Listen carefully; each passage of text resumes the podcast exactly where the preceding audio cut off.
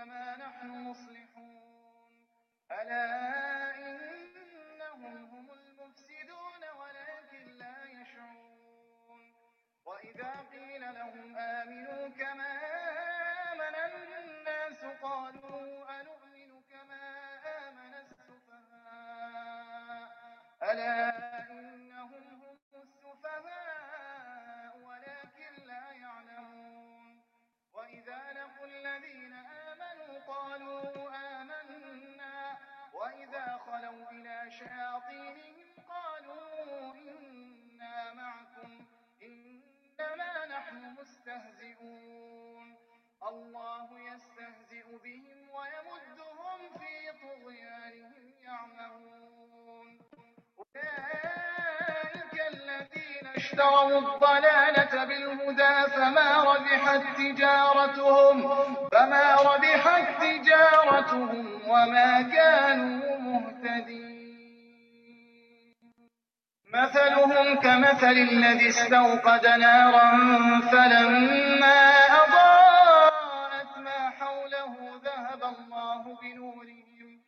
ذهب الله بنورهم وتركهم في ظلمات لا يبصرون. صم بكم عمي فهم لا يرجعون. أو كصيب من السماء فيه ظلمات ورعد وبرق يجعلون أصابعهم في آذانهم من الصواعق حذر الموت. والله محيط بالكافرين. يكاد البرق يخطف أبصارهم. كلما أضاء لهم مشوا فيه وإذا أظلم عليهم قاموا. ولو شاء الله لذهب بسمعهم وأبصارهم. إن الله على كل شيء قدير. يا أيها الناس اعبدوا ربكم الذي خلقكم والذين من قبلكم لعلكم تتقون. الذي جعل لكم الأرض فراشا والسماء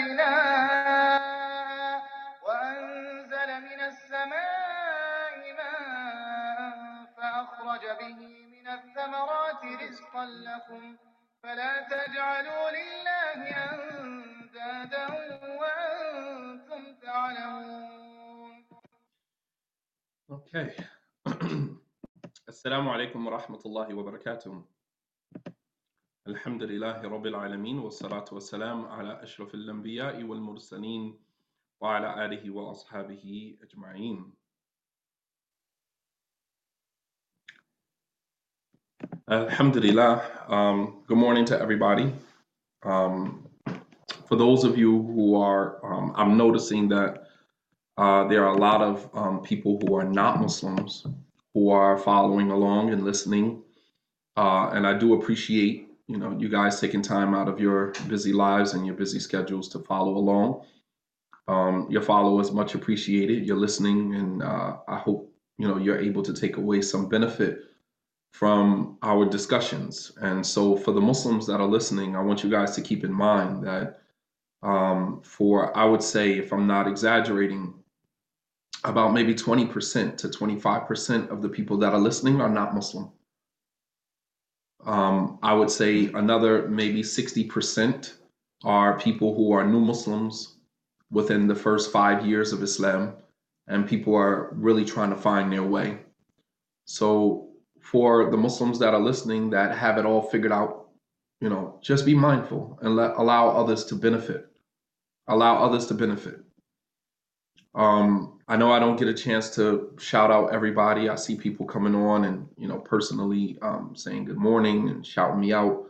May Allah subhanahu wa ta'ala bless you all. Thank you all for listening. Um, you are appreciated dearly. Um, for those of you guys who are on Instagram, um, I just set up the uh, badges uh, on Instagram so you can purchase a badge. Um, and the donations that you use, um, um, the donations that you give to these badges uh, will go to Masjid Al Roda.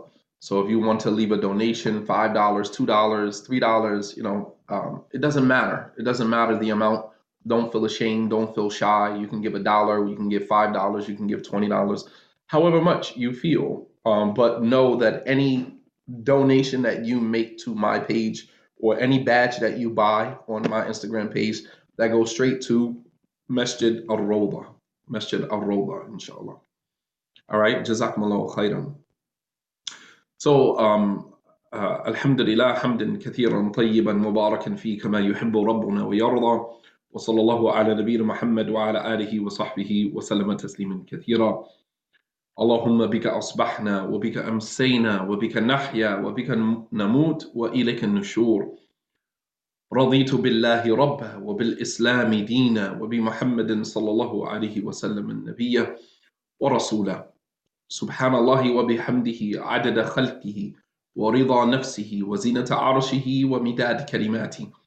سبحان الله وبحمده عدد خلقه ورضا نفسه وزينة عرشه ومداد كلماته سبحان الله وبحمده عدد خلقه ورضا نفسه وزينة عرشه ومداد كلماته The Prophet ﷺ said these three words, these three phrases, these three phrases is enough to cover the dua that it would take a person to make or the praising of Allah subhanahu wa ta'ala that a person could make within hours.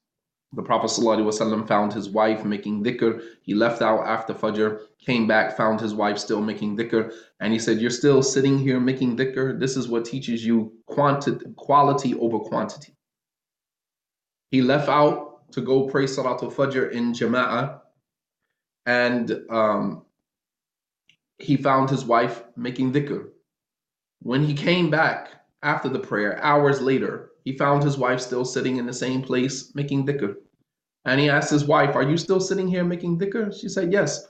He said, I know four phrases that you could say three times that would be better than all of the dhikr that you just sat here and made. Here again, quality over quantity. It's not about how much. it's not about how much. Like you could we could actually cut the time down. We can take detours if you just have knowledge. Knowledge will get you to your destination quicker. Rather than a person not having knowledge and making a lot of mistakes or taking the long route to get to the destination, knowledge will help you get to the destination quicker. And the Prophet ﷺ said that I know four phrases if you were to say them three times, it would be better than the dhikr and all, all of the dhikr that you just sat here and made all of this time. Subhanallah wa bihamdihi, adada khalqihi. Glory be to Allah and all the praise be to Allah, adada khalqihi, for the amount the amount of his creation meaning from the insects to the to the animals to the jinn to the human beings to the to the angels every living creature in allah subhanahu wa ta'ala's creation Allah subhanahu wa ta'ala deserves to be praised. God deserves to be praised more than the amount of his creation. Wa rida. And Allah deserves to be praised to the degree that he is pleased with himself. Wazina to and Allah, the weight of Allah's praise should be the weight of his throne, which is the heaviest thing in creation. That's the, the weight, the depth of his praise should be the weight of the throne. Wazina to arshihi wa midad mati And Allah subhanahu wa ta'ala deserves to be praised, is worthy of praise to the extent of his words. To the extent of his words. And the, Allah subhanahu wa ta'ala, there's a verse in the Quran where Allah subhanahu wa ta'ala says that if we were to take the seven oceans and add seven other seven other oceans to it and turn all of that water into ink and take all of the trees on the earth and turn them into pins whereby we could write out the words and explain the words of Allah, we would run out of ink before we could explain the words of Allah subhanahu wa ta'ala. Okay, so we're talking about rules to the game. Rules to the game, five hacks that will improve your marriage. So we talked about um, the the first hack, which was uh, learn to play catch, not tennis. Right? Learn to play catch, not tennis. Number two uh, is to get back to the pre conflict state of marriage, right? Don't get wrapped up in, you know, the, the grievances and the, the gripes. Don't get wrapped up in the arguing. Don't get wrapped up in that. Get back to the pre conflict state. That state when most people say, uh, when we're good, we're good. Get back to that place. If you hear people say, you know, um, when we're good, we're good, and when we're bad, we're bad. When we're good, when we're when we're good, we're good. That is the pre-conflict state. That is the state that you want to make as your default in your marriage. You want to always exist in that space that when we're good, we're good. You want to get back to that place some people get wrapped up in the arguments and the debates and being right and you're wrong and proving this one and proving that one. You get so wrapped up in that, you forget all about the pre conflict state. And we use the example of Aisha and the Prophet wasallam, uh, as the um, as the backdrop for that. The uh, number two was validate the emotion without defending the action right? Don't worry about trying to justify the action. When you see that your action has made your spouse, made your spouse feel a certain way or affected them a certain way, rush to cure the emotion, rush to heal the emotion rather than justifying your action. Right? It's selfish to run and justify the action when you see your spouse sitting there hurting because of something that you did or something that you said. All right? Skip the action. Skip justifying the action Rush to the emotion, cure that first. Because that's all the person wants in that moment. The person doesn't really care about why you did it or the reason behind you doing it. People don't really care about that. All right, so validate the emotion, not the action. Get back to the pre conflict state of the marriage. All right, so now we're moving along. That's uh, one, two, three.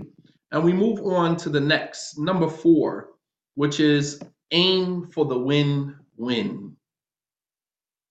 Aim for the win win. All right. So the next time you get into an argument, a debate, or disagreement with your spouse, I want you to keep these things in mind that I'm about to mention.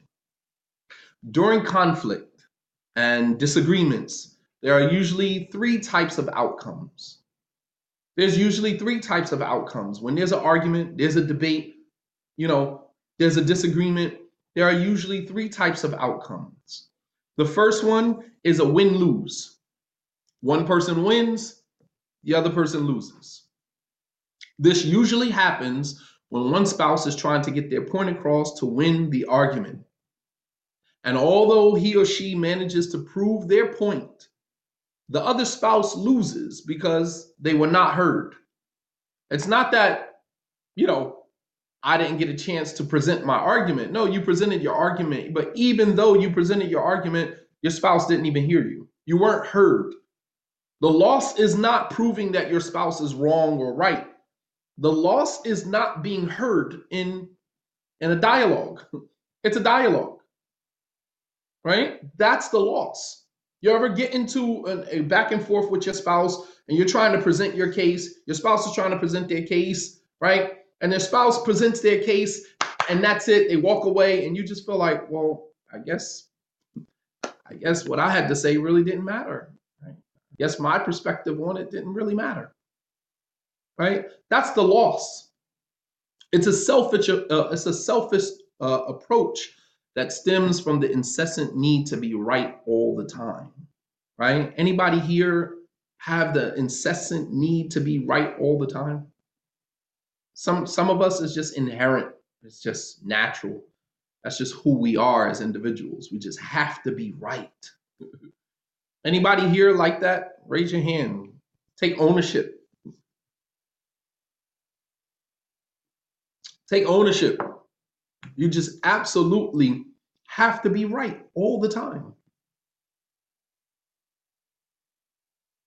and that's a toxic trait man that's a toxic trait. In relation in relationships, you can either be right and single, or you can be wrong sometimes and happily married, but you can't have both. You you can't have it both ways. You can either be right all the time and then you will end up being single, or you can be right sometimes and wrong sometimes and you can be happily married. You have to pick and choose your battles. But the what we shouldn't be aiming for when there's an argument or there's a conflict, we shouldn't be aiming for me to win. How how do you want yourself to win? How how do you expect to be a power couple if both of you don't win? Right?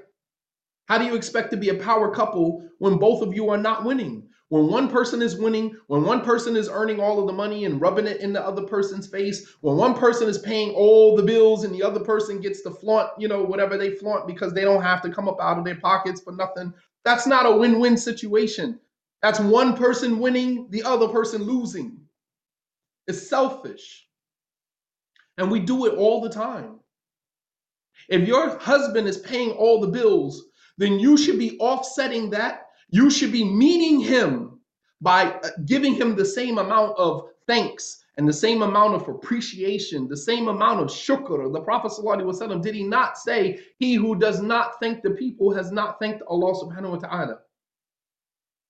Don't sit back and say, Well, you know, my husband pay all the bills. I don't have to pay the bill. That's that's so arrogant.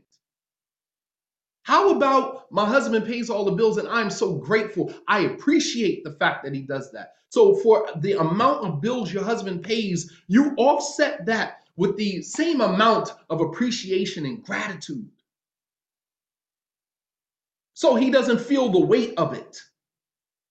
Men get funky about their money when they men don't mind giving, but it's the lack of appreciation that makes a man start to resent giving. That makes a man start to withhold. That makes a man start to, you know, you know, complain about spending money. Fellows, am I right or wrong? The men that are listening, right or wrong? Men don't mind giving. They don't mind spending because they know they got to do it anyway.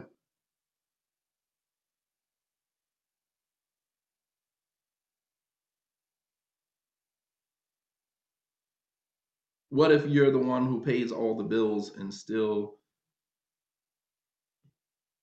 still him the utmost respect? You don't get respect. Well, respect has to be one of your value systems. If you are in a marriage, in a relationship with someone, and the person is constantly disrespecting you, then you have to ask yourself at what point did I give this person permission to disrespect me? People will only do to you what you allow them to do. We have to take ownership. You have to take ownership. There is nobody in my life that disrespects me. Why? Because I don't tolerate disrespect. I don't tolerate disrespect. I don't have one person in my life right now that disrespects me on a constant basis. Has disrespect ever taken place? Yeah. Was it corrected? Yes. Was it checked? Yes. Was it addressed? Yes. But there is no one in my life that continuously disrespects me and disregards me because that's not something that I tolerate. I teach people how I want to be treated. And if the person is not meeting me where I want to be met in my life, then I don't have room in my life for you. I don't have room in my life for you. It's just simple as that. So if you're paying all the bills and your spouse is, you know, disregarding you and disrespecting you, then you have to ask yourself at what point did you give this person permission to do that to you? At what point in your life did you give this person permission to do that? Because I'm sure that the disrespect didn't start at the beginning of the marriage, at the beginning of the relationship. Disrespect did not start at the beginning of the relationship. It started, you know, slowly. It was a subtle and slow process. And you got to go back to the very point, pinpoint the very moment where this person received the green light from you to disrespect you. And then you got to start from there. You got to start from there. So, so this is the win lose. I win, you lose. I prove my point, I got my point across, and you have to sit in your discomfort of not being heard, not being, you know, acknowledged, not being recognized. And that's that. I win, you lose. It's a very selfish way of approaching disagreements, conflicts in a marriage. That's the first one. So if you are a win lose type of person, that's a very immature outlook. And this is something that we have been taught, you know, growing up from children. We haven't been to, this is the binary. You either a winner or a loser, right? All the way down to school, right? Remember the grading system in schools, and I'm, I'm, I'm guessing some schools probably still use this grading system, the letter system, right? You had some people in the classroom that got an A, they were considered the winners, star students. And then you had some in the classroom that received an F, which stood for what? Failure.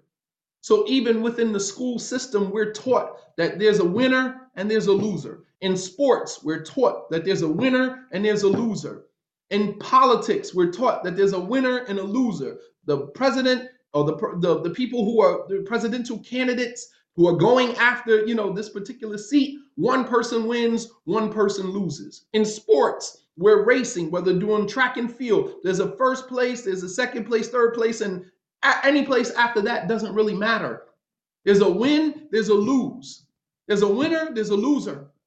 We hear phrases throughout our entire experience. Nobody, everybody loves a winner. Everybody wants to be a part of the winning team, which is one of the reasons why we take failure as, you know, such a huge loss in our lives. We take failure so hard, not realizing that you learn most of your life experiences through your failures, not through your wins and successes. You learn more from your losses than you do your wins. I promise you. In my own personal life, I've learned more through from my failures than I have ever learned from my wins. Wins, as a matter of fact, is as a result of failures. But this is what we have been taught in our time in our lives, right? We've been taught this. And it's it's unfortunate that we take this along with us into our marriages. That there's a winner and there's a loser. So when there's conflict, when there's, you know, problem in the marriage, one person has to be the winner and one person has to be the loser. That's all we know. We don't know any other thing. We don't know any other approach. Winner, loser. The second uh, outcome when it comes to conflict is lose lose. This is where this usually occurs when both spouses are trying to get their point across without consideration for the other person's perspective. I'm trying to get my point across. She's trying to get her point across. I'm not listening to her. She's not listening to me. I'm disregarding what she's saying because what I have to say is more important. She's disregarding what I'm saying because what she has to say is more important. We're both losers in this situation. Did you know that? And although one person, you know, the, these type of disagreements, they can be easily resolved when we stop seeing them as mere binaries of wins and loses, losses successes and failures and begin seeing them as pre, uh, you know presentation of divergent perspectives that we don't have to necessarily agree with or respect. That that's your opinion. I don't necessarily i can hear you out. I can hear you all the way out and not necessarily agree with you not necessarily I, I don't have to take that i don't have to you know take on that perspective but i respect that that's your perspective that's your experience I get it. And I can validate that. But when each party is trying to prove that their perspective is more important and is more valid, more substantial, then it's invalidating of the other person's perspective. So in this type of situation, there's a lose lose. You both lose. So although you both succeed at getting your point across, you both lose, right? Simply because no one was actually heard and thus the saga continues. Nobody was actually even heard. You didn't even actually hear each other. You didn't hear each other out. She's busy yelling, and sometimes you have to reel it in. You have to say, babe, listen, we can't both talk at the same time. So I'm going to let you talk, and I'm to be quiet. And then when you're done, you know, I'm to, I'm to, I need you to hear me out somebody has to take a step back. Somebody has to step down humble themselves and say, all right, this is not working. We're shouting at each other, we're raising our voices, you know, children are in the other room. This is not healthy, it's not necessary. So why don't we do this? Why don't you present your perspective? I'll be quiet. And then after you're done, then I need you to hear me out. That's it. You don't necessarily have to agree with me, but I just need to be heard. I just need you to hear me out. That's it. You guys, you guys following me? Does this make sense? But if you're shouting, we're shouting at each other. No, we both lose in that situation because nobody's perspective is being respected. Nobody's perspective is being heard. This is what you call a lose lose situation. This is a lose lose situation. I'm not in the ability of talking over people. I'm not going to talk over you. I'm going to let you talk.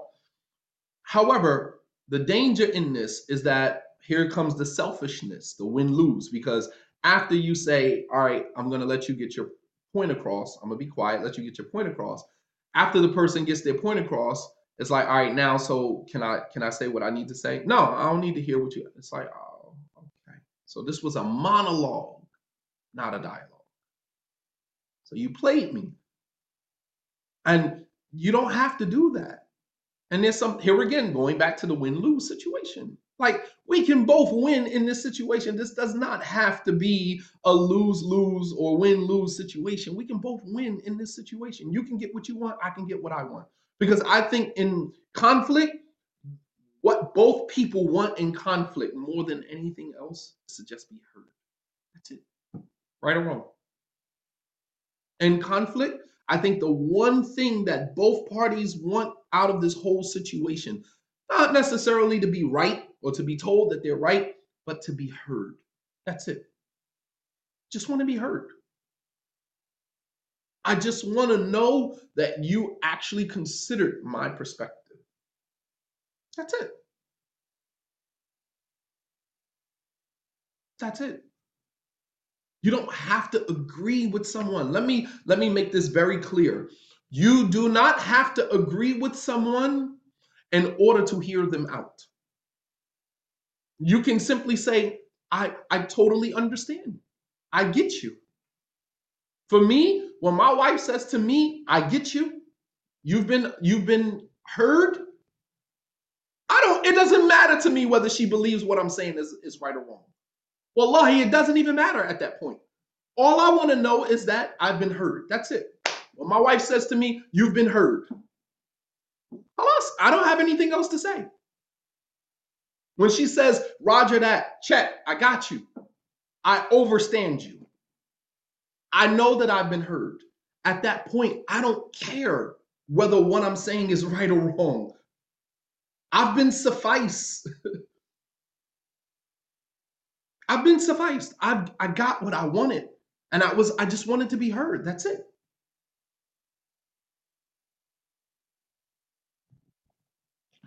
So the lose-lose situation is where two people are talking over one another trying to get their point across without actually hearing the other person or hearing the other person, but you're only listening to develop a response. You're, you're listening only to figure out the loophole so you can respond. All right, can I respond now? Right? When your spouse says that to you, well, can I respond now? Or can I say something now? That they're they're showing you by saying that that they haven't heard a word that you said because the whole time you're talking, they're poking holes in what you're saying. They're looking for the loophole, or what they have to say is already at the top of the cup, which is about to f- spill over, and they're just waiting for you to close your mouth so they can get it out. They, they didn't hear a word you said. They didn't hear a word that you said. These are the little nuances of marriage that we are not concentrating on when we go into these situations.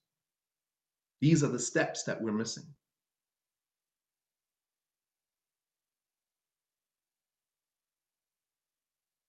These are the steps that we are missing. And it's it's really unfortunate that you know we're just trying to protect that inner kid. Right? We're trying to we're all trying to protect that inner kid, that little kid, the, the same little six, seven, eight year old who, you know, had to yell over everybody, had to be right over, you know.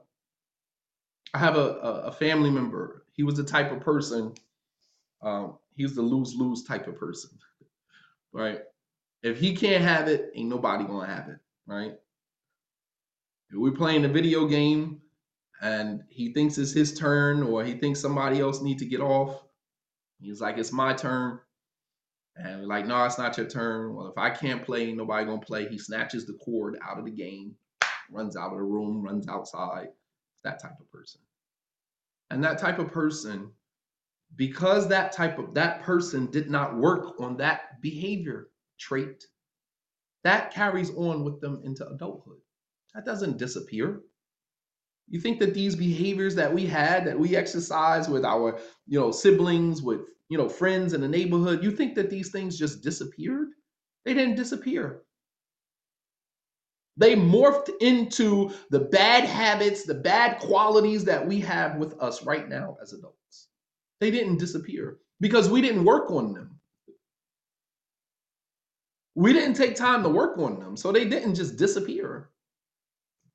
And the third type of outcome, which is what we should be aiming for all the time, not just in marriage, but in general in our lives, we should always aim for the win win. Aim for the win win.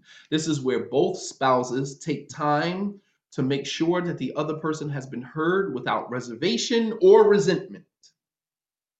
Two important words. When you have reservations about what the person is saying, you're like, no, that's wrong. That's not how it went. Understand something. This is especially for men. When a woman tells a story, and this is especially for men and women, when a woman is reiterating an incident that happened, it's not going to sound like it happened in the in the mind of the man and vice versa. When a man is retelling the story, they're going to leave out little details because this is the way that our brain processes information. Men, we tend to focus on, you know, just the general generality of the situation. We're not looking at the specifics. And then women, they kind of go into specific dates and times and what was said and the period and the commas at the end of the sentence. They're, they're a little bit more detailed. Some men and some women, not to broad brush it, because you have some men who are very detail oriented and you have some women who are more general as well. But when we tell a story back, it's like, no, that's not the way that it happened. That didn't happen. Oh my God, you're lying. That's not what happened. It's not that. It's not, that's not what happened. That was his experience. That's the way he experienced it. This is why in Islam there has to be two just witnesses when you bring in somebody to court and something was witnessed on the outside, you need two just witnesses so that if one left out some detail, the other person can fill in the blanks. Because if we were all able to recall detail for detail what we saw, then it would not be necessary to bring two witnesses. One witness would be enough. One witness would be enough. Why are we ordered to bring two just witnesses? You understand? So it's it's very important for us to understand how men and women, how we process things, how we experience things. There's some of us who have experienced trauma, and I'm I'm going to go a little bit beneath beneath the surface a little bit. I need you guys to stay with me for a second. There's some of us who have experienced trauma in our lives right? And as a result of that trauma, we tend to exaggerate things in our minds. Anybody here exaggerate a lot? I'm sure there are people here listening right now. You exaggerate a lot. When you retell a story or when you, you know, when you're telling about an event or something that happened to you, something that took place in your life, you exaggerate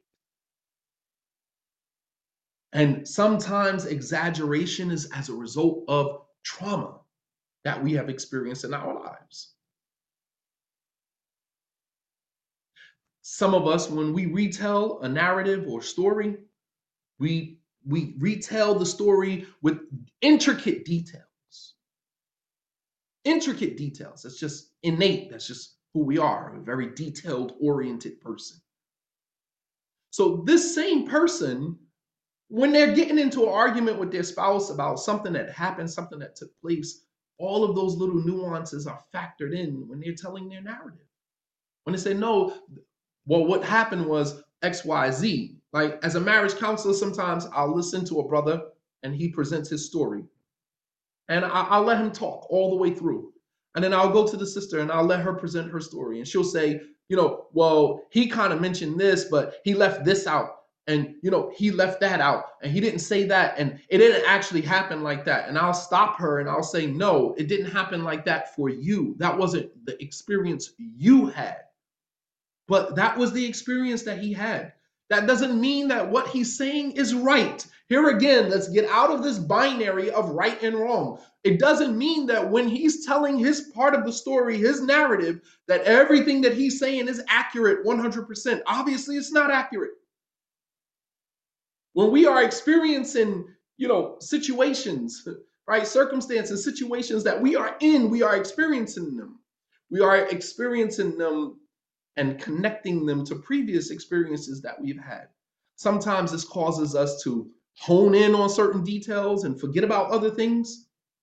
All of this stuff is it has to do with previous experiences, experiences that we have had in our lives. It goes so much deeper. But just because a person left out something or added something or whatever the case may be, I'm mature enough to listen to a story and be able to sift through and get to the bottom because I don't really care as a counselor. I don't really care about all of the details. I just want to present an environment for you to feel comfortable and safe to vent whatever it is you need to vent. But I'm smart enough to sift through what you're saying to get to the root of, you know, so you vented for 11 minutes. And out of the whole 11 minutes, only roughly 60 seconds, only a minute or two of what you said actually matters to me. I don't really care about all of the, the underlying details. That was because that's how you tell your story. That's how you process process your narrative. And that's not for me to say, "Oh no, that didn't happen like that. That didn't happen like that." So we have to stop doing that. Stop doing that to people. If a person is telling you that this is what happened, then you should say in your mind, that's his experience or that's her experience. Doesn't necessarily mean that it's accurate picture. You understand? Even the Prophet ﷺ, he said, takhtasimuna ilayya. He said, some of you come to me arguing and debating an issue. He said, وَلَعَلَّ بَعْضُكُمْ Alhan min ba'd. And some of you are more articulate in the presentation of your uh, your argument than the other person. The Prophet ﷺ, he said that. There's some of us who are more articulate than the other person. Doesn't mean that because the person is more articulate in getting their point across that they're right. Articulation is not the indication that you're right. It's not the gauge that a counselor should use to, to determine whether or not this person is right and this person is wrong. When two people come to a marriage counselor presenting their argument, the marriage counselor's job is not to say who's right and who's wrong. You're only extending the argument if you do that.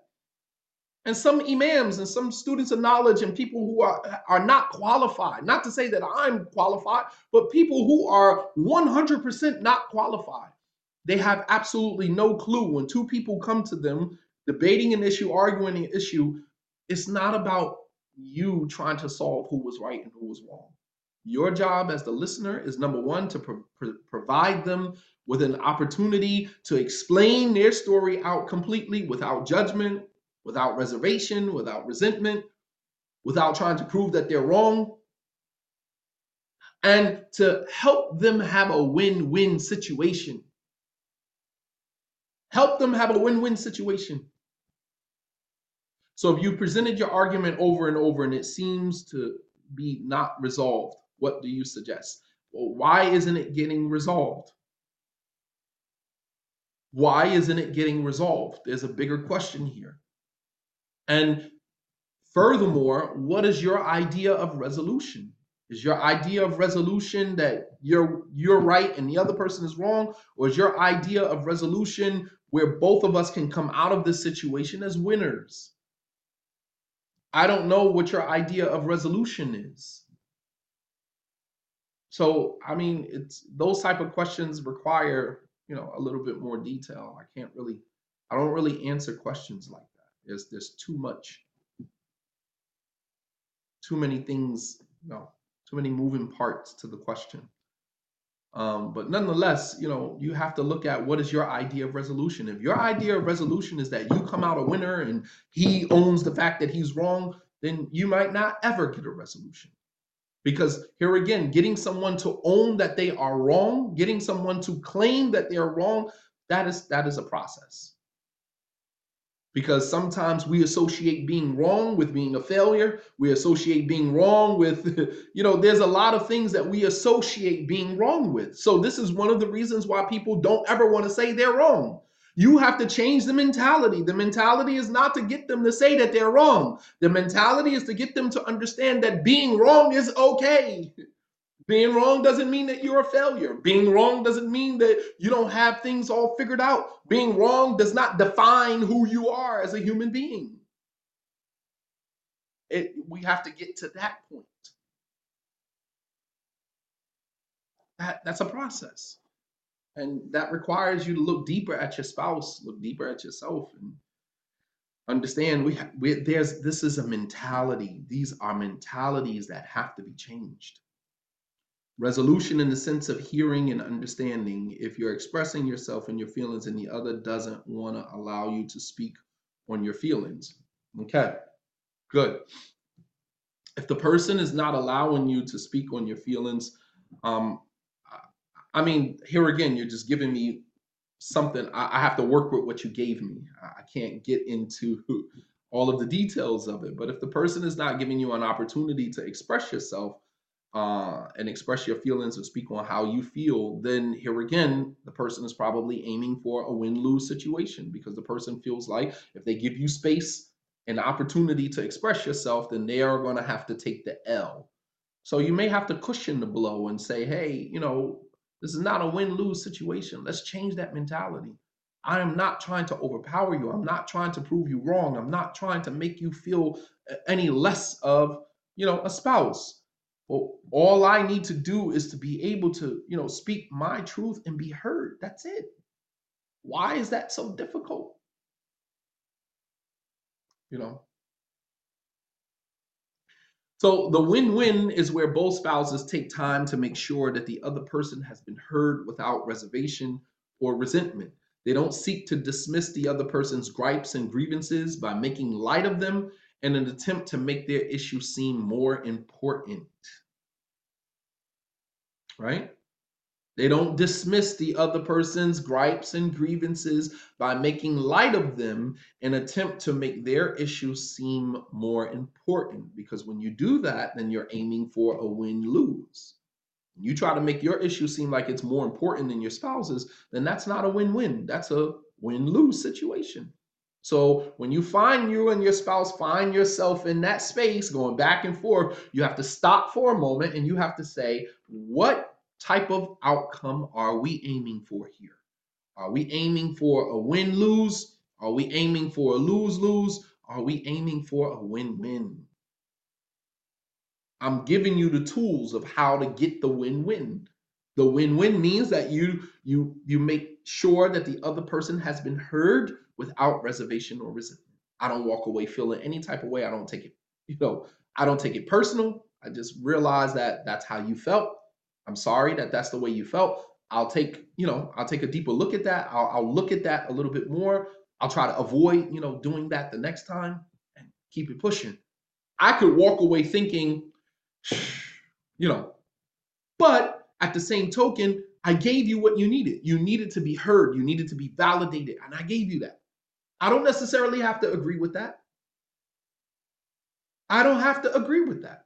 And I don't have to tell you because that's another thing that we do. We say, well, I don't agree with that, right? you don't have to, like, not everything you know you have to disclose. Not everything that you know you have to disclose. You don't have to disclose to your spouse that I don't agree with you on that. I can just simply say, you've been heard. Check. You've been hurt. I hurt you. Why is that so hard?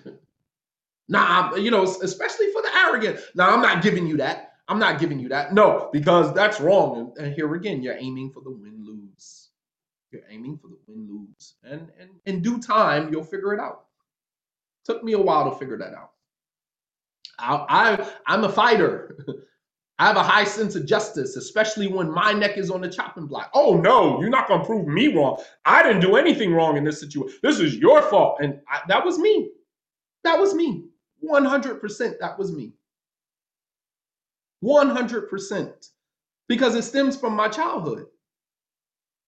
Here again, a lot of this, you know, these little kids that are inside our body that we have to protect. We have to protect the little you, right?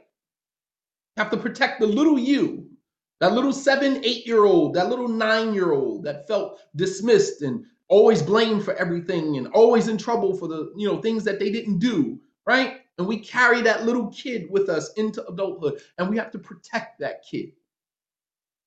And that's what we're doing essentially. We're protecting the little child, the little immature child that's inside of us.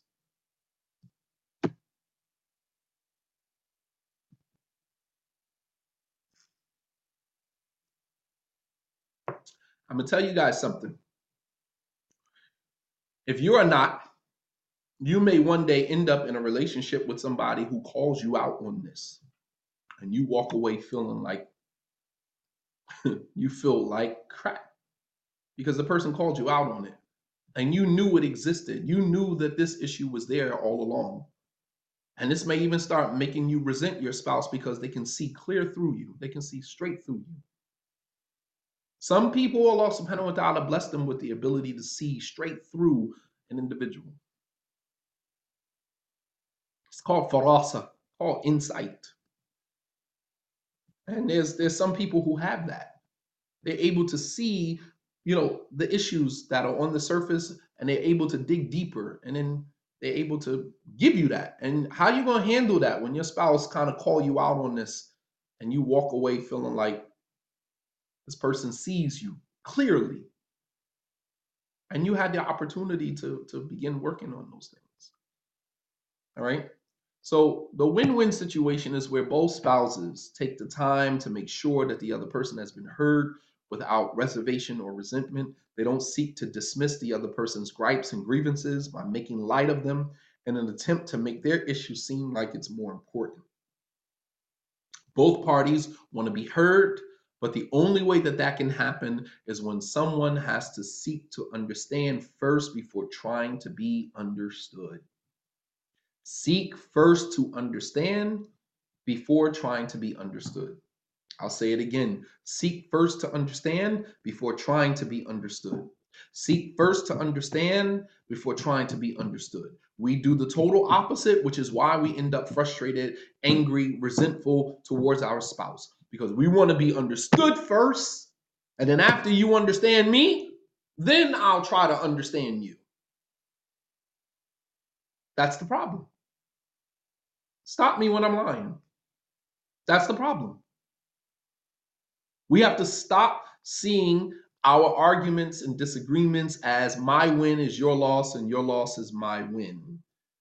How could you not want to see your spouse win? This is the person you in a relationship with especially as men, because we have somewhat of, you know, an upper hand in the situation.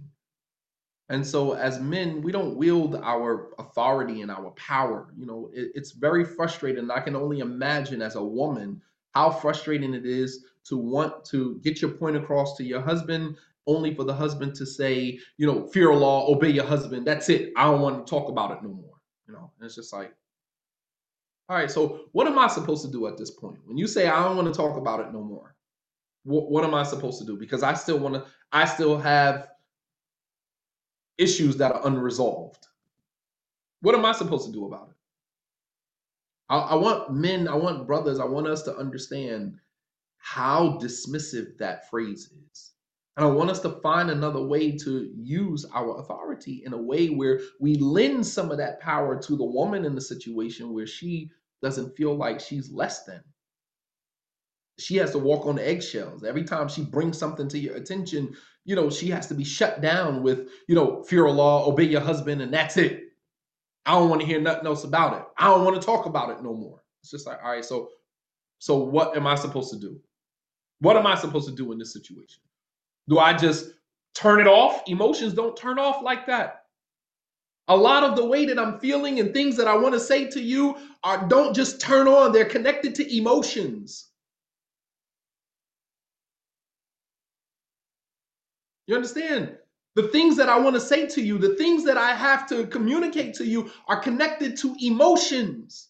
There's anger, there's resentment, there's frustration. These are all emotions that are connected to the things that I need to talk to you about. So when you say, Oh, I don't want to talk about it no more, I'm done with the conversation. All right, those are emotions that are attached to that. What am I supposed to do with those? What am I supposed to do with the emotions that are attached to the things that I need to say to you? So, brothers, rather than saying, I don't want to talk about this no more, fear Allah, obey your husband, which is a very dismissive phrase, right? Which the Prophet ﷺ never used to any of his wives. He never said, you know, I don't want to talk about this no more. Ask yourself, what would the Prophet ﷺ do in this situation? He would humble himself and he would listen to the person, he would hear the person out. Or what you could say if you are flustered, if you are frustrated at this point, and a conversation at this point is really not going to be helpful, you could say, Can we talk about this at another time? Sure, when? We could talk about it after Salatul Fajr. Going back to the point that I mentioned before this, is that we have a maximum of three days, right? To avoid one another. We have a maximum of three days, right? So why don't we do this? Why don't you give me up until my three days is up? You know, I, I can't tell you when I'm going to be ready to talk about it, but I do know that I will not allow this situation to go beyond the three days that we have in our. So within the next two days, we'll resolve the issue. I promise. How about that? That's using Quran and using Sunnah. That's using dictates from our religion. The, the thing that puzzles me so much about Muslims is how we will throw, oh, that's not from the Quran, or that's not from the. So we be the first people to condemn somebody to hell because something they said or something they did is not part of the Quran or the Sunnah. But then when somebody gives you something from the Quran and the Sunnah, we are the last people to implement. Oh, the hypocrisy. Here again, the behavior of Bani Israel. The behavior of Bani Israel. Allah subhanahu wa ta'ala says in the Quran, أَتَأْمُرُونَ النَّاسَ بِالْبِرِّ وَتَنْسَوْنَهُ أَنفُسَكُمْ وَأَنْتُمْ تَتْلُونَ الْكِتَابَ أَفَلَا تَعْقِلُونَ Do you enjoin righteousness on the people and you forget to practice it yourself?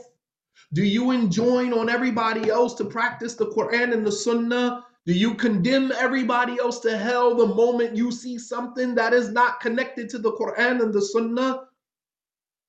Is every other word that comes out of your mouth, where is that from the Quran and from the Sunnah? But then when somebody gives you something that you need to implement that is actually from the Quran and the Sunnah, you are the last person to practice it. أَتَأْمُرُونَ النَّاسَ بِالْبِرِّ Do you enjoin righteousness and piety upon the people? وَتَنْسَوْنَ أَنفُسَكُمْ and you forget to practice it yourself وَأَنْتُمْ تَتْلُونَ الْكِتَابِ while you have the book right in front of you while you have the scholars in front of you while you have the students of knowledge in front of you while you are a student of knowledge yourself while you are imam yourself while you are a scholar yourself but you forget to practice it yourself but you enjoin it on everybody else. You be the first one to say, oh, that is not from the Quran and the Sunnah. Where's the dalil for that? Well, here I'm giving you some dalil from the Quran and the Sunnah.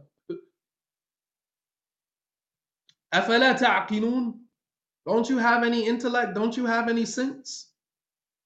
You be the first one to identify something not being from the Quran and the Sunnah. But then when somebody gives you something that is clearly from the Quran and the Sunnah, we are the last people to practice it. I'm sure there's a heavy price to pay for that one.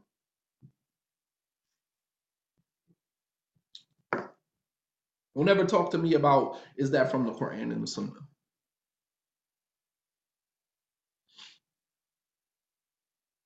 So rather than shutting the argument down and saying, I don't want to talk, I don't want to talk about this right now. It, because if we continue to talk about this, I'm going, only going to get frustrated. You're going to get frustrated, and we're not going to solve the problem. So why don't we table this conversation for another time? When?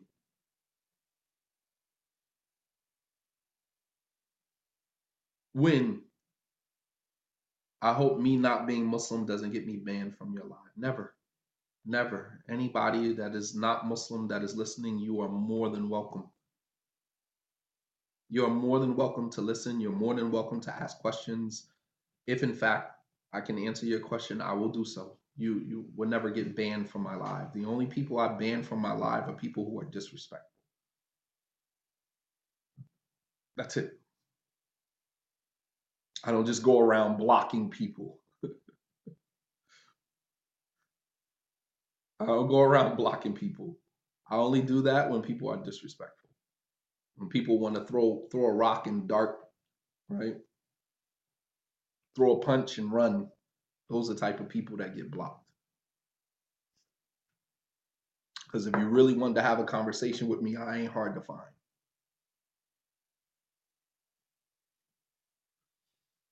So, um, the win-win situation we have to stop seeing our arguments. So I, i'm just giving us something from from our religion that is actually practical. It actually applies. We can uh, you can say as a husband babe if we continue talking about this right now it's only going to continue to frustrate me even more. Why don't we table this conversation for another time? And you can't tell your spouse let's talk about this another time and not give a time. That's the condition. You have to give a time. When all right. So we have three days in our religion um, to resolve our conflicts. So why don't you let me let you know within the next day or so? But I promise you that this conversation will not go beyond the three days that are given to us. Right.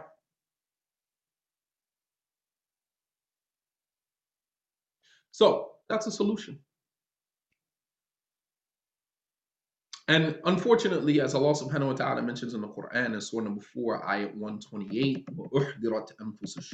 and the soul is driven by its own selfishness. This is one of the reasons. We, are selfish. You know, I, I want what I want, how I want it, and and I don't want anybody else to win. Like you, you guys are a team. You're husband and wife. How could you walk away from this situation and one person feel like a loser and the other person feels like a winner? Like what what type of you know, when you become a power couple, and I talked about this a couple of weeks ago. What is a power couple? A power couple is when two people are able to generate energy within their marriage, and that energy transcends their marriage and begins to affect positively affect the people that are around them. Then you are a power couple.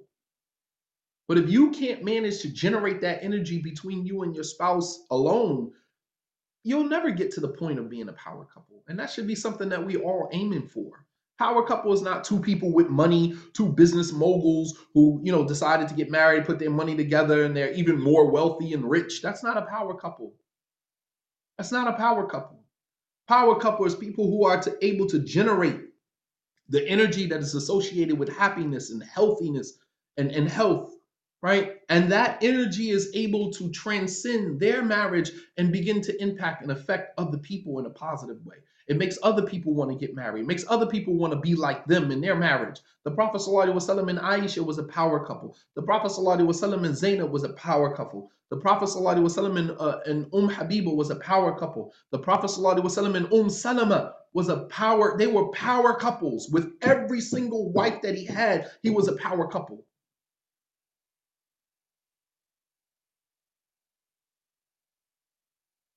I I too am not of the Muslim faith, but found your videos a few weeks ago. The principles are universal. Absolutely. And I want you guys as Muslims to pay attention to this. These are people who are not Muslim, you, and you're more than welcome. Thank you for tuning in. I really appreciate that. but we have people who are not Muslim who are actually listening and, and benefiting from the information.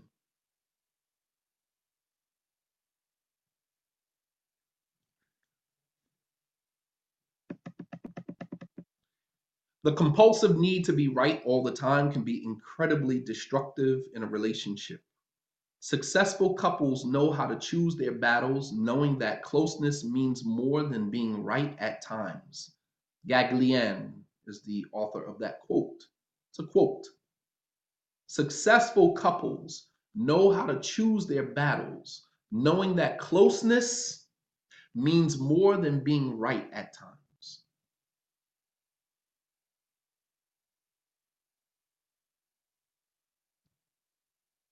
Number five, and this is the last hack.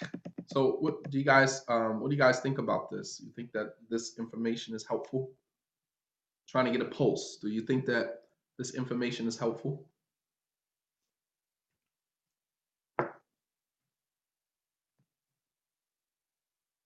Sister Khadija, think this information was helpful moving forward?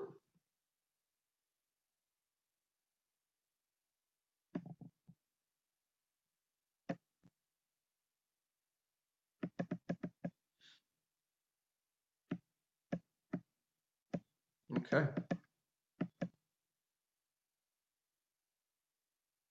Someone said, Tamika, she said, not Muslim as well, but very interested. I love this message. Very good. Alhamdulillah. I'm honored. I'm honored to have you guys join us on the live. I'm honored. Okay, number five. This is the last hack, right? Invest in yourself so you can invest in your marriage. Invest in yourself so you can invest in your marriage. Invest, this is called self care. This is called self care, right? Invest in yourself to invest in your marriage. Pay attention to this. Routines can become mundane. Routines can become mundane, which tends to impact our personal well being as it relates to our faith and our practice of our religion. There are times when we need to recalibrate our engagements in order to avoid functioning on autopilot while not realizing it. So, in our faith, much like in our relationships, in our practice of our religion, much like our relationships, if we keep going through the routine every day, eventually it becomes mundane and it's not fulfilling anymore, right? You guys ever been in a relationship or in a marriage and it's just not fulfilling, right? It's not fulfilling. You just you're not feeling it anymore, you know. Some people call it falling out of love, from some people just call it losing interest. All right? But what has happened is that you function on autopilot for so long that you never took the time to recalibrate. As human beings, we're creatures of habit. We're creatures of habit. And we can do things habitually over and over without realizing it. And so sometimes, you know, even in our daily, our daily everyday dealings, we have to add a little spice to our life and do something a little different, right? If you go to the gym and you see guys going to the gym, uh, I go to the gym, right? And you'll see these guys that they're, really buff in the gym. And they do the same thing every time they come to the gym. They do shoulders and, and, and chest and pecs. And then they do biceps and back. And then they do this and that. And they're working on the same thing. And then, you know, the legs look like sticks. I don't understand. And, and I mean, guys, maybe you can explain that to me. Why don't we work on our legs when we, this is just like a sidebar conversation why don't we work on our legs when we go to the gym? Like, it just it looks ridiculous that you're all big up here and your legs are like really thin. Not realizing that that's the quickest way to get knocked out. Like your stamina comes from your thighs, your knees, your ability to stand your ground. you understand what I'm saying? Like you walking all big up top and you slim at the bottom. Your legs, if I push you hard enough, you're gonna fall on your back. Like I don't understand, like why you work out so much on your upper body and you and you don't even touch your lower body Anyway, that's a sidebar conversation. Just something I found hilarious. Just kind of looking around the gym. I think in another life I probably would have been a comedian because I just draw. I just draw hilarity from the stuff that goes on around me. You're just looking around. You're like, dude, at what point do you work on your legs? Like you come here like three, four times a week and you work on the same body parts, and you don't realize that you're not getting any bigger you're not getting any bigger simply because you are working on this. It's just now become routine. You're, you're, it's routine. And, and your body knows that it's routine, so your body doesn't do anything differently. Your body is not going to give you a different reaction or different response because your body has now adapted to the routine. You guys see where I'm going with this? Our relationships function the same way. Our marriages function the same way. When it becomes routine, day in, day out, the same routine, you got to recalibrate.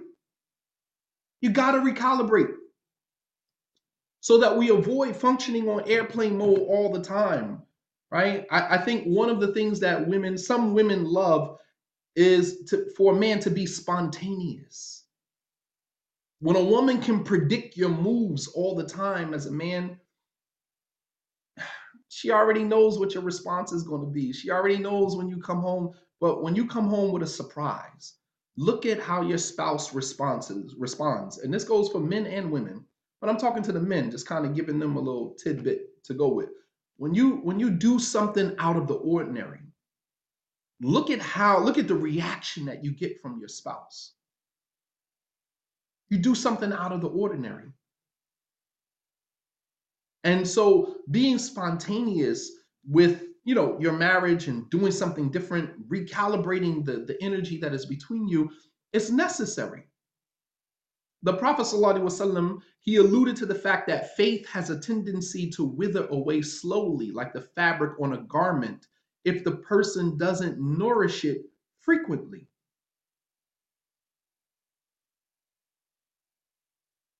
If we don't nourish our faith, it's going to eventually wither away because we haven't done anything to recalibrate it.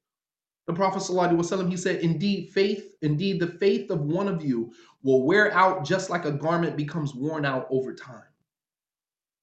Right? So ask Allah, implore God to renew your faith. Renew the faith in your hearts because your faith will wither away over time, just like a garment does. Faith does the same exact thing. You get up, and for, for those that are Christian that are listening, you get up, you go to church every Sunday, you go back to your regular normal life. You go, you're, you're not doing anything to replenish, you know, your soul.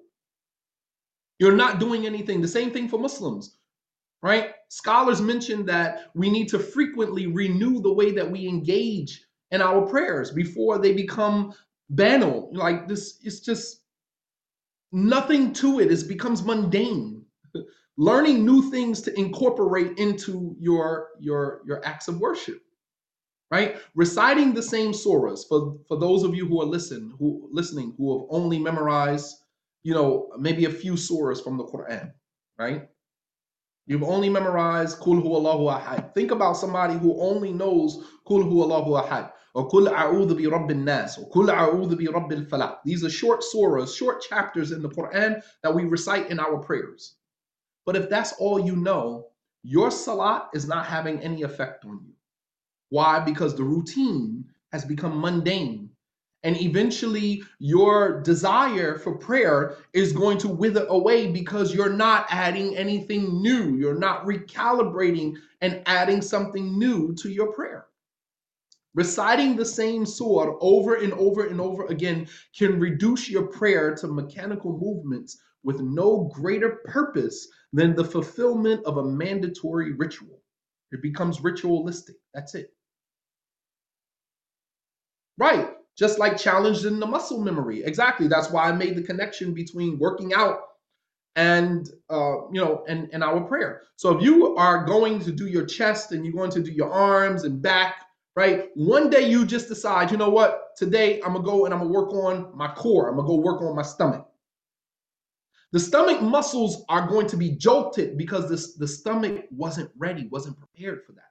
The stomach didn't know the, the muscles, the memory in the stomach did not know that you were going to work on the muscles today.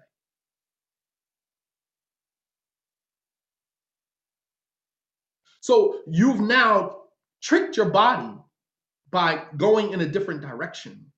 It's the same thing with your faith. If you're going to do the prayer every single day and your heart, your soul knows that you are about to recite the same surah you recited in the last prayer, the same surah you recited in the prayer before that, your soul is not pushed, it's not jolted to give you any more energy than it has already given you because it has become accustomed to the routine. Am I making sense? Does this make any sense? You want to jolt your faith, you got to begin to incorporate something new. You got to give it a new experience in order for it to respond. Go do something that you haven't done before or that you haven't done in a while. Right? For Muslims, you know, fast on Mondays and Thursdays. You're going to wait until Ramadan comes when you have opportunities right now when the days are very short. Fast Mondays, fast Thursdays. Get up at the third of the night. All right, you pray Salatul Isha you went to sleep and you got up in the third of the night. Your body wasn't prepared for that. Maybe you got up to use the bathroom, right? You got up at three in the morning to use the bathroom. And you say, since I'm up, I'm gonna make wudu and I'm gonna just pray. Watch how your body responds. Watch how your soul responds. I guarantee you, if you don't believe me, try it. Guarantee you. The shock of it, right? It's the shock. Do something that you haven't done in a while, or do something that you haven't done before to kickstart your faith. You know what I mean? To, to recalibrate. Otherwise, you're going to keep doing the same routine over and over again until you lose interest. This is one of the reasons why some people lose interest in praying, in salah. Did you ever wonder why some people who just stop praying altogether because they don't see any value in the prayer? Because you haven't invested anything in your prayer. You don't know the tashahhud. You don't know Salat Ibrahimiyya. You haven't memorized, you know, anything other than the things that you have been saying for the past five years in your prayer. And so therefore your prayer is just routine. It doesn't do much for you. So it's very easy for you to say, well, I'm not going to pray this prayer, or I'm not going to pray that prayer, or I'm not going to pray this prayer because it wasn't really serving you anyway. It wasn't really serving you anyway. And believe it or not, this is one of the reasons why people can walk away from their marriages because the marriage is not serving you. You haven't invested anything into the marriage. It's the routine of coming home, seeing the same face, seeing the same person, getting the same energy every single day from the person. Nobody is working on anything individually to bring back to the marriage. And perhaps this is one of the reasons why the Prophet ﷺ, you know, he did different things in the prayer. He said different things in the salat as to provide a pool of alternatives for people who were seeking a deeper spiritual engagement with their prayers. Unfortunately, marriages tend to get a little stale or routine ish over time. Given the many responsibilities on the shoulders of husbands and wives on a daily basis, the opportunities to add more to the emotional, physical, and intellectual intimacy of their personal relationships tend to be very slim. So with the husband working, the wife working, the boyfriend working, the girlfriend working, and you know, we're doing everything, you know, in terms of work, right? And we're doing very little for our own personal selves. So we don't really have much to bring back to the table of our marriage. Thus, we need time. We need time to invest in ourselves, which helps to replenish our spirits and in terms in turn helps us to invest more in our marriages. By investing in yourself and your own well being, it shows your spouse that you want to be at your best for them. You can't pour from an empty cup, and you cannot continue to show up for your marriage giving the bare minimum. Aren't you tired of giving the bare minimum in your marriage? Aren't you tired of giving your marriage which is your investment with this person. You've been in a relationship with this person for two years, three years. That's an investment. Those are years of your life that you can never get back. That's an investment. You've been married to this person for five years, six years, 10 years. That's an investment. You're investing time, you're investing energy, you're investing your your body, your physical body, you're investing your mental, you're investing so much. Don't you think that that marriage, your investment deserves more of you? Aren't you tired of giving the bare minimum? I mean, even down even down to sexual intimacy. I, I don't even want to go there, but there's some people who have been giving sexual intimacy the same exact way. You haven't learned how to do anything new, haven't haven't tried anything new. It's just the same old, same old. You know what I mean? Which here again, the routine of it, it gets mundane over time. I didn't really want to go there, but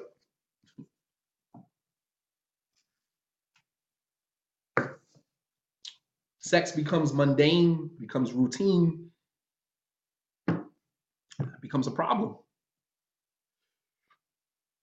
So, by investing in yourself and your own well being, it shows your spouse that you want to be at your best for them. You cannot pour from an empty cup. And you cannot continue to show up for your marriage giving the bare minimum. Therefore, it is imperative that you find ways to invest in yourself, which in turn is an investment for your marriage. I'm going to end with this um, uh, hadith that I mentioned yesterday, uh, Friday in the khutbah, that the Prophet ﷺ, he came home one day. Um, the Prophet ﷺ came home one day and he said to Aisha, um, give me time tonight, give me give me tonight to let me worship Allah subhanahu. Give me, give me, don't bother me tonight, just leave me tonight and let me worship Allah subhanahu wa. Let me worship God tonight. And Aisha said to him, There is nothing that I love more than you being close to me at night, but I also love what makes you happy. And so he went on to perform salat that night while crying profusely in his prayer until Bilal called the adhan for Salatul. The Prophet ﷺ understood the value of taking time for oneself to replenish the soul, as absence makes the hearts grow fonder, especially when your absence is as a result of you engaging in things that you love the most. Absence makes the hearts grow fonder, but it is even more the, the absence is even greater when you're absent because you are engaging in things that give you fulfillment, things that give make you feel whole, right? And salat, prayer, was one of the few things from this world that Prophet Muhammad wasallam found pleasure in. As he mentioned in a hadith, min dunyakum There are three things from this life of this world of yours that I love women, perfume, and the pleasure of my eye is in prayer. He loves salat. وَجُعِلَ قُرَّةَ عَيْنِي فِي الصَّلَاةِ He loved praying. That's where he found pleasure. So he asked Aisha, you know, don't bother me tonight. Just give me tonight and let me just pray tonight. Let me pray. Just, just give me the night off as a husband and let me just pray. Because by me praying for the whole night, crying to God and pouring my heart out to God, replenishing my soul, is going to work out for your benefit because when I when you get up in the morning, I'm going to feel refreshed. I'm going to feel spiritually invigorated. I'm going to be able to pour more into you because I've had an opportunity to pour into me. You understand how that works?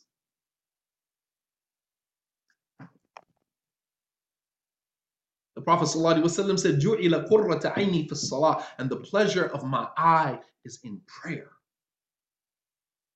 He had to ask Aisha permission. Hey, can do you mind tonight if I just just let me worship tonight? Excuse me from my normal husband duties and just let me pray, let me worship my Lord. You understand? Because by doing so, I'm doing what I love doing the most, which comes back to benefit you. Make sense? self care. It's called self care, but When you're in a relationship with someone, when you're in a marriage with someone, the more you pour into yourself, the more you can pour into your marriage. And I, I mean, it, I can go on and on and on of all day about things that can give you, you know, fulfillment, but only you know. You know best what the things that give you fulfillment. So some of the things that you can do to care for yourself is number one, exercise. Feeling good about yourself physically. You can tell when someone feels good about themselves physically. It shows in the way that they walk. It shows in the way that they talk. It shows in the way that they dress. It shows in the way that they carry themselves. They feel good about themselves. You want to feel, you got to invest, exercise. Number two, eating healthy. Some people are so obsessed with losing weight and getting in the gym. Losing weight starts with your eating, your diet, eating healthy, cutting out sugar, cutting out carbs, cutting out things that are unhealthy. And for those of our non Muslim friends that are listening, you know, cutting out alcohol, cutting out alcohol, cutting out, you know, I run into people, I run into people who grew up with me. Oh, I see people, you know, who around the same age bracket as I'm I'm in. And um, they always say, "Oh man, your skin is glowing. You look." So, it's like, well, life would treat you much better if you stopped drinking and drugging. life would be much more fair to you if you stopped drinking and drugging. Stop smoking weed. Stop drinking alcohol. Eliminate these vices from your life, man. I get it. You know, life gets stressful, but you have to find another way to deal with your stressors not submerge yourself further and further in the abyss of, you know, traumatizing behaviors. You know what I mean? Like, stop drinking and drugging. I promise you, that's a start. That is a start. Change your diet, eat healthy. You'd be you'd be amazed at how food and veg, fruits and vegetables how that changes your attitude how that affects, you know, how you engage the world around you. Number number 3, take time out for yourself. Even if it's just little moments. Doesn't mean that you have to take a whole weekend and go away for a weekend, but sometimes you might need that. Sometimes you might need that, but take time out for yourself just to think. Sometimes I leave out in the morning or I go grab my coffee and just that ride, that 30 minute ride, 15 minutes there, 15 minutes back. That 30 minute ride, I need that. I need that. My son's, oh, can we ride with you? No, no, no. No, I'm, I'm going by myself. I need this moment for me. This is my time. And as I'm riding in my car, I'm either, you know, thinking, you know, or I'll put on a lecture, something that, you know, by the way, you guys need to check out Dr. Joy DeGruy, something that I shared a long time ago, but I kind of revisited revisited her conversation on post traumatic slave syndrome. Dr. Joy DeGruy on YouTube. Go check her out, man. I've been I've been revisiting that. Um, you know, just in light of everything that's going on with um, you know the, the murders and the killings amongst African American men, and uh, I just you know it's just really disheartening, man. It's really disheartening what what's happened to to us as a community. At any rate, um, find a hobby. Find something that you enjoy doing. This is something that's very, very important for men because we're usually very hands-on. We're usually very hands-on. You know, one of the worst things that they did in a lot of the inner city schools is to remove shop class from the schools. That was very important. That was actually one of my favorite subjects, man. I, I look forward in the morning going to school waiting for shop class. Waiting for shop class, man. And unfortunately, you know, because for boys that are very active and, you know, have a lot going on in their lives, you know, the way that they process things, we're not going to sit at a table with a notebook in front of us taking notes and asking questions like we don't, the average boy doesn't engage education like that. We need stuff that's hands on. We need to be able to do things. So for men, find a hobby, find something that you enjoy doing, find something that you find you can lose yourself, right? Post traumatic slave syndrome, Dr. Joy DeGruy. All right. Well, we know why they took out shop class. They took out shop class um, because it wasn't in the budget, because they begin to pull the resources out of the black schools so they can create the school to prison pipeline. Because when young black boys don't have something to do with their hands, then they find something to do in the streets. So removing the shop classes, we're pulling the resources from uh, the black schools, help to create the prison the school to prison pipeline. So rather than them graduating from school, going on to become plumbers, you know, going on to become handymen or carpenters, they go straight to prison now. So we know why they did that. We know exactly why they did that. Uh, meanwhile, in, in many of the, you know, the more affluent neighborhoods, these schools, these type of classes, these type of shops, they still exist science labs and everything else, this stuff still exists. So their children don't have to worry. D uh, E, create a bucket list. Create a bucket list. Things that you would like to do before you depart from this world. And begin checking those bucket, begin checking those things off. Right?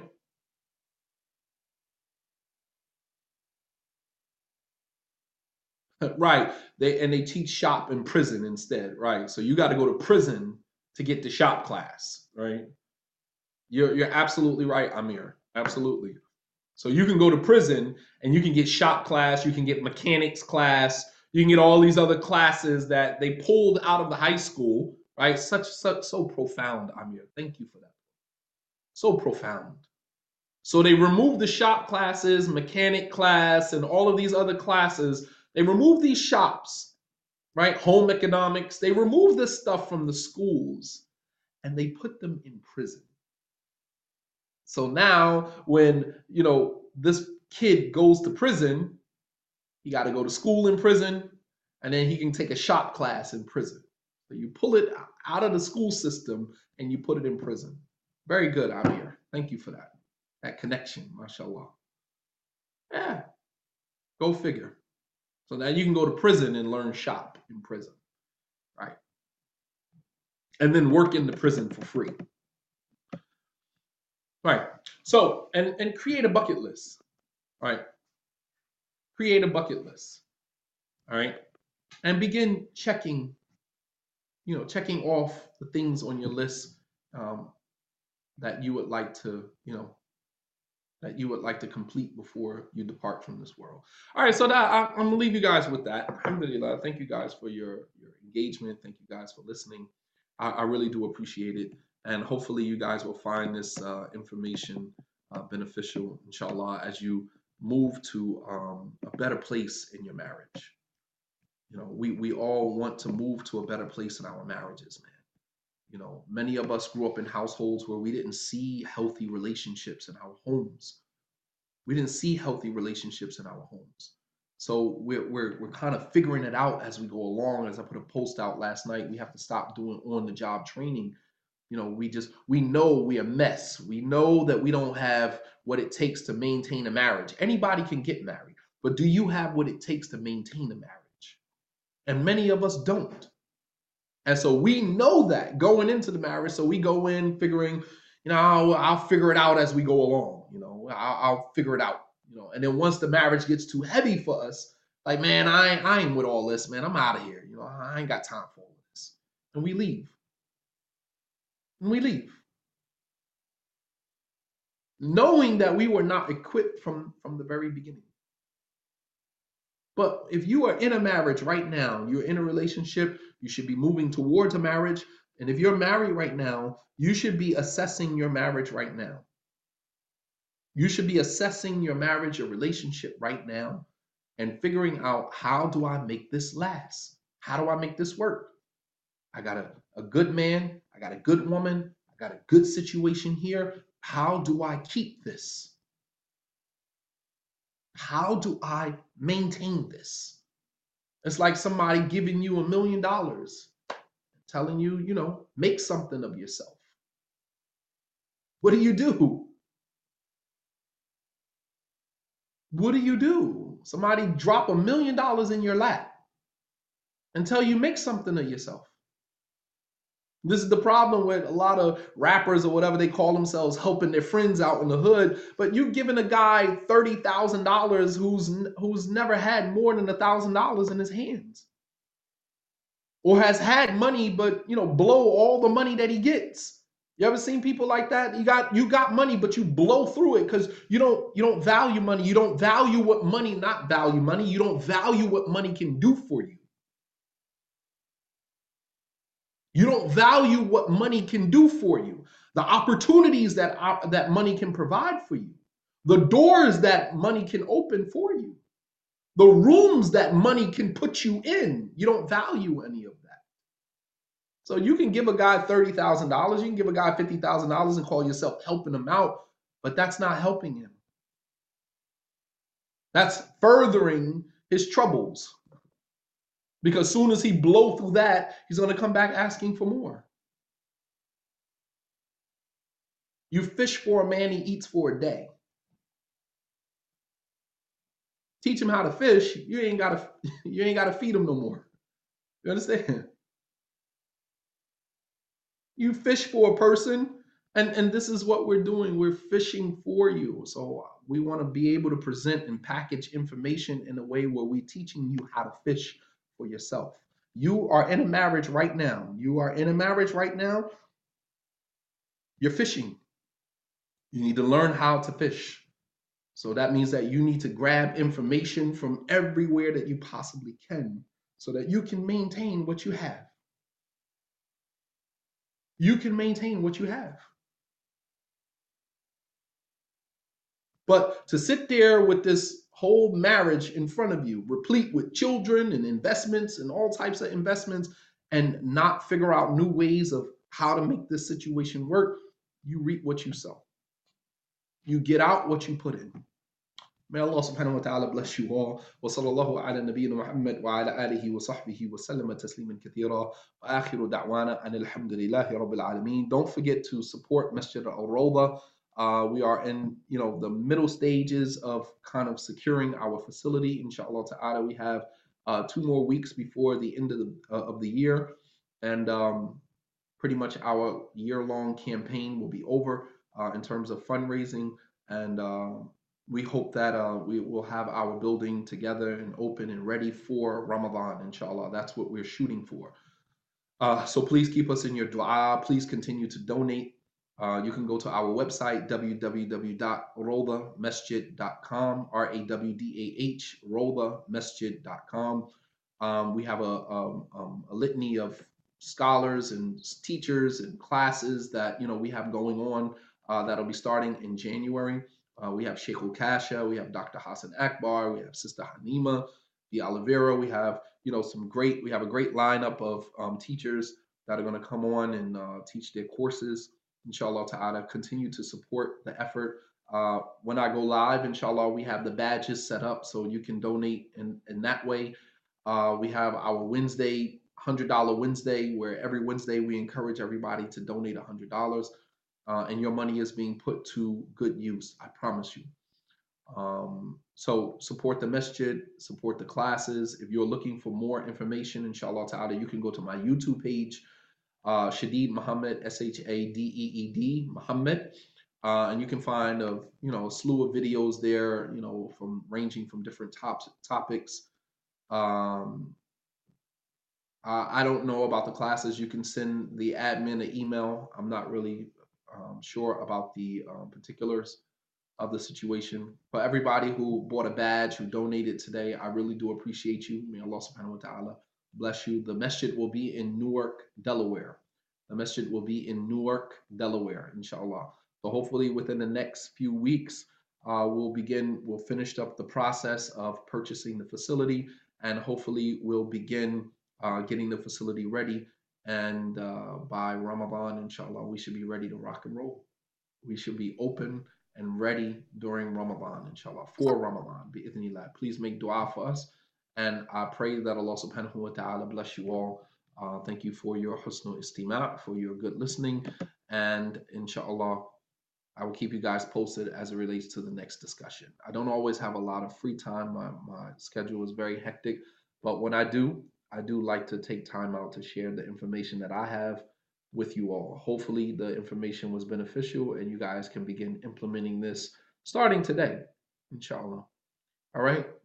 الله خيرا وصلى الله على نبينا محمد وعلى آله وصحبه وسلم تسليما كثيرا وسبحانك ربك رب العزة عما يصفون وسلام على المرسلين والحمد لله رب العالمين والسلام عليكم ورحمة الله وبركاته